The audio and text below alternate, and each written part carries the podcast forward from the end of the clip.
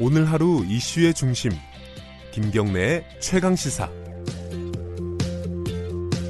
요번 주부터요 어, 고속버스에 휠체어를 타고 어, 탄체로 이렇게 탑승할 수 있는 그런 자리가 마련이 됐다고 합니다.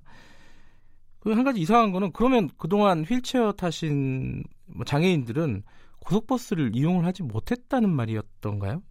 비장애인들은 잘 모르는 내용들인데 이게 13년 만에 어, 그래서 오래된 요구가 이루어진 거라고 합니다. 어, 오늘 박김영희 장애인 차별금지 추진연대 대표 연결해서 관련 얘기 좀 여쭤볼게요. 안녕하세요. 안녕하세요. 네, 대표님은 이 어, 시범 운행하는 이 휠체어 고속버스 타보셨나요?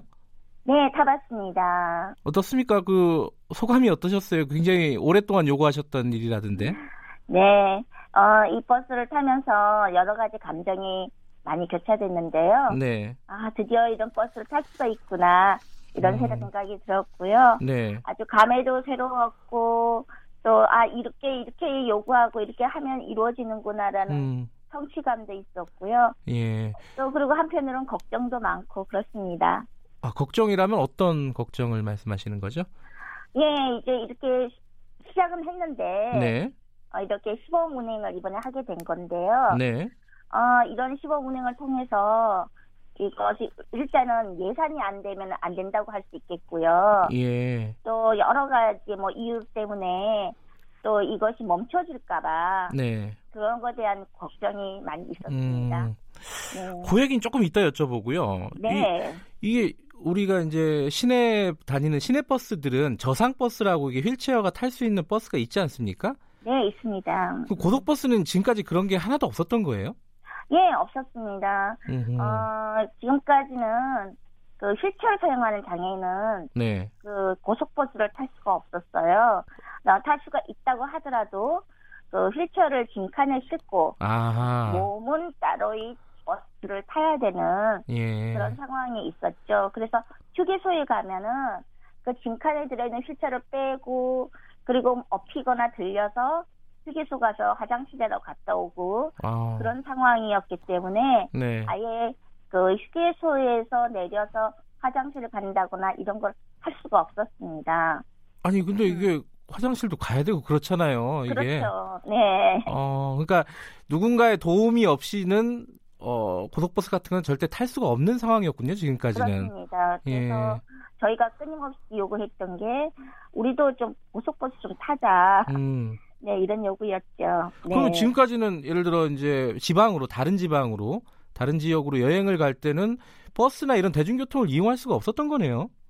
그렇습니다. 그래서 그 기차가 가건 갈- 어, 가지 않거나 네. 또는 다른 이동 수단이 뭐 자가용이 아니면은 음. 버스가 가는 지역에는 고향에도 갈 수가 없었고요. 아. 또 친인척을 만나거나 친구를 만나거나 아예 고- 버스는 고속버스는 이용할 수가 없었습니다. 이게 그 네. 그냥 여행은 또 여행이라고 치는데 명절 같을 때 고향 못 가는 거는 굉장히 서럽겠네요. 그렇죠. 그래서 저희가 매년마다 그 추석, 예. 명 추- 설날 예. 그리고 이런 명절에 우리도 좀 고향 좀 가보자. 음.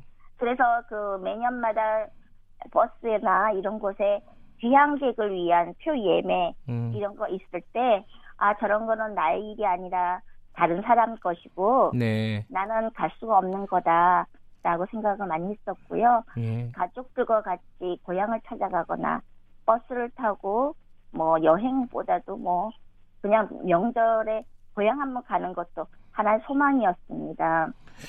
지, 그 13년 동안 이 요구를 하셨다는데 장애인분들이 네. 지금까지 안 된 이유는 뭐 돈 때문이라고 봐야 되나요? 예산이나 뭐 이런 부분?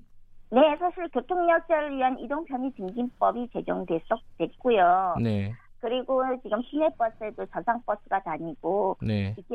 하지만 시외와 고속버스에는 시외버스나 고속버스에는 이 그 리프트 장착 네. 버스가 없었기 때문에 저희가 명절 때마다 이렇게 요구를 하고 한 지금 명절에 터미널에 가서 네. 어, 고속버스 터미널, 시외버스 터미널에 가서 저희가 그 이렇게 버스 우리도 버스를 타고 싶다라고 요구한 음. 게 한 4, 5년이 됐어요. 네. 어, 법, 그 법이 제정됐지만 어, 이- 이렇게 만들어지지 않았던 것은 장애인 이동권에 대해서 고민이 일단 없는 게 문제였고요. 네. 그냥 뭐 고속버스 타는 장애인이 얼마나 되겠냐라는 게 우선 음. 있었고 네, 네. 국토부에서도 하나의 그 장애인들의 이동권에 대해서 그 의지 없었던 게 가장 문제였다고 생각하고요. 예. 그리고 고속버스 사업자들은 이걸 왜 우리가 해야 되느냐라는 음. 게 있고 네. 또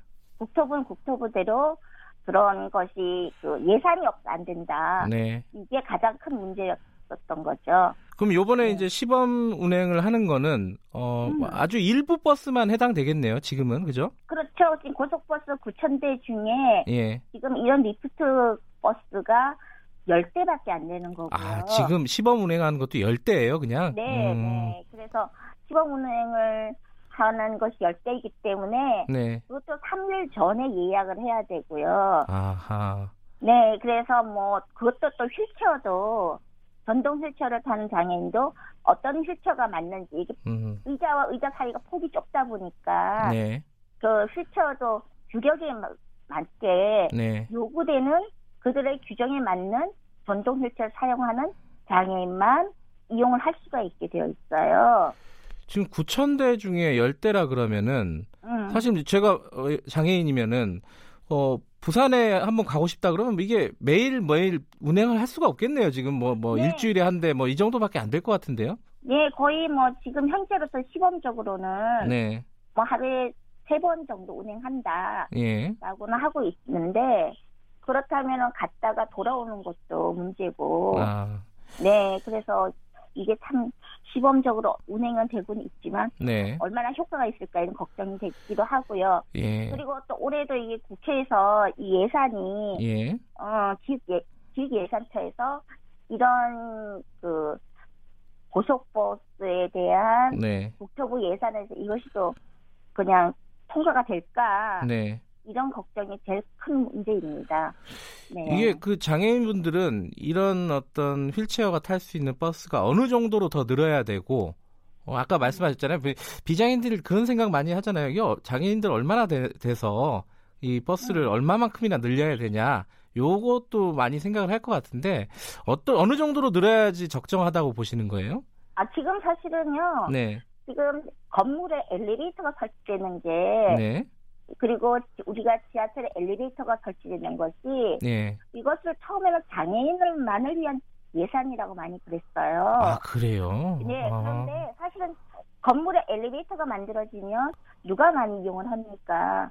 장애인도 이용을 하지만 네. 지금 우리 국민들이 점점 고령화 사회가 되어가면서 네. 노인들이 모두 함께 이용하고 네. 어린이들도 이용하는 거죠. 네. 그런데 이 고속버스의 이 리프트 차량이 되는 것도 어, 장애인만을 위한 예산이라고 많이 생각하세요. 네. 이거 장애인 이동권뿐만 아니라 노인들도 그리고 음흠. 모든 국민을 위한 네. 교통하기 어려운 약자들을 위한 모두에 대한 예산이라고 생각을 해야 되는 거고요. 예.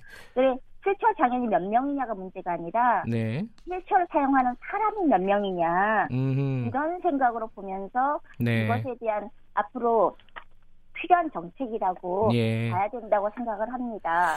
이게 외국에서는요, 뭐 주로 네. 선진국이 되겠지만은 이런 어떤 휠체어를 이용할 수 있는 뭐 버스라든가 이런 것들이 많이 보급이 돼 있나요? 어떻습니까? 그렇죠. 그래 일반적으로도 네. 외국에서는 여- 우리가 길에 지나다니는 택시가 있잖아요. 네. 이런 택시에도 리프트가 되어 있어서 아. 장애인이 길에서 누구나 휠체어를 사용하는 사람은 누구나 길에서 차를 세우고 차를 차를 탈 수가 있어요. 음흠. 그런데 지금 우리나라는 특정한 장애인만을 위한 특별 교통수단이라고 하고 네. 있거든요. 네. 이게 특별 교통수단이 아니라 대중적인 교통수단으로서 음흠. 우리가 그 관점을 가져야 되겠고요. 네. 그래서 어, 고속버스 그리고 택시 모든 이동수단에 휠체어 사용하는 사람이 탈 수 있도록 언제나 음.